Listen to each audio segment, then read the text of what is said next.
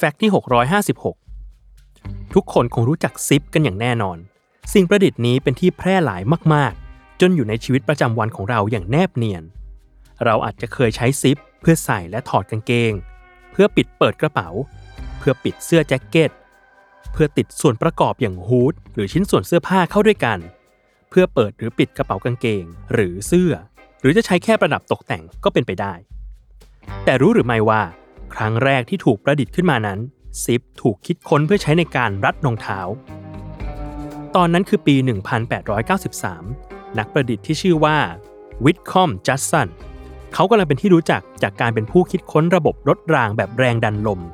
ที่ใช้แรงดันจากปืนลม มาขับเคลื่อนรถรางไร้คนขับภายในเมือง จัดสันคิดค้นระบบการรัดรองเท้าแบบใหม่ ที่สะดวกกว่าการเกี่ยวตะขอแบบทั่วไป โดยการทำให้การรูดอุปกรณ์นี้ เป็นการเกี่ยวขอเข้าด้วยกันแบบอัตโนมัติ เขาตั้งชื่อมันว่า Clasp Locker และใช้มันครั้งแรกในการใส่รองเท้าบูทที่เป็นที่นิยมกันในยุคนั้น เขาได้สิทธิบัตรจากการคิดค้น Clasp Locker ในปี 1893 หลังจากยื่นอยู่สองสาครั้ง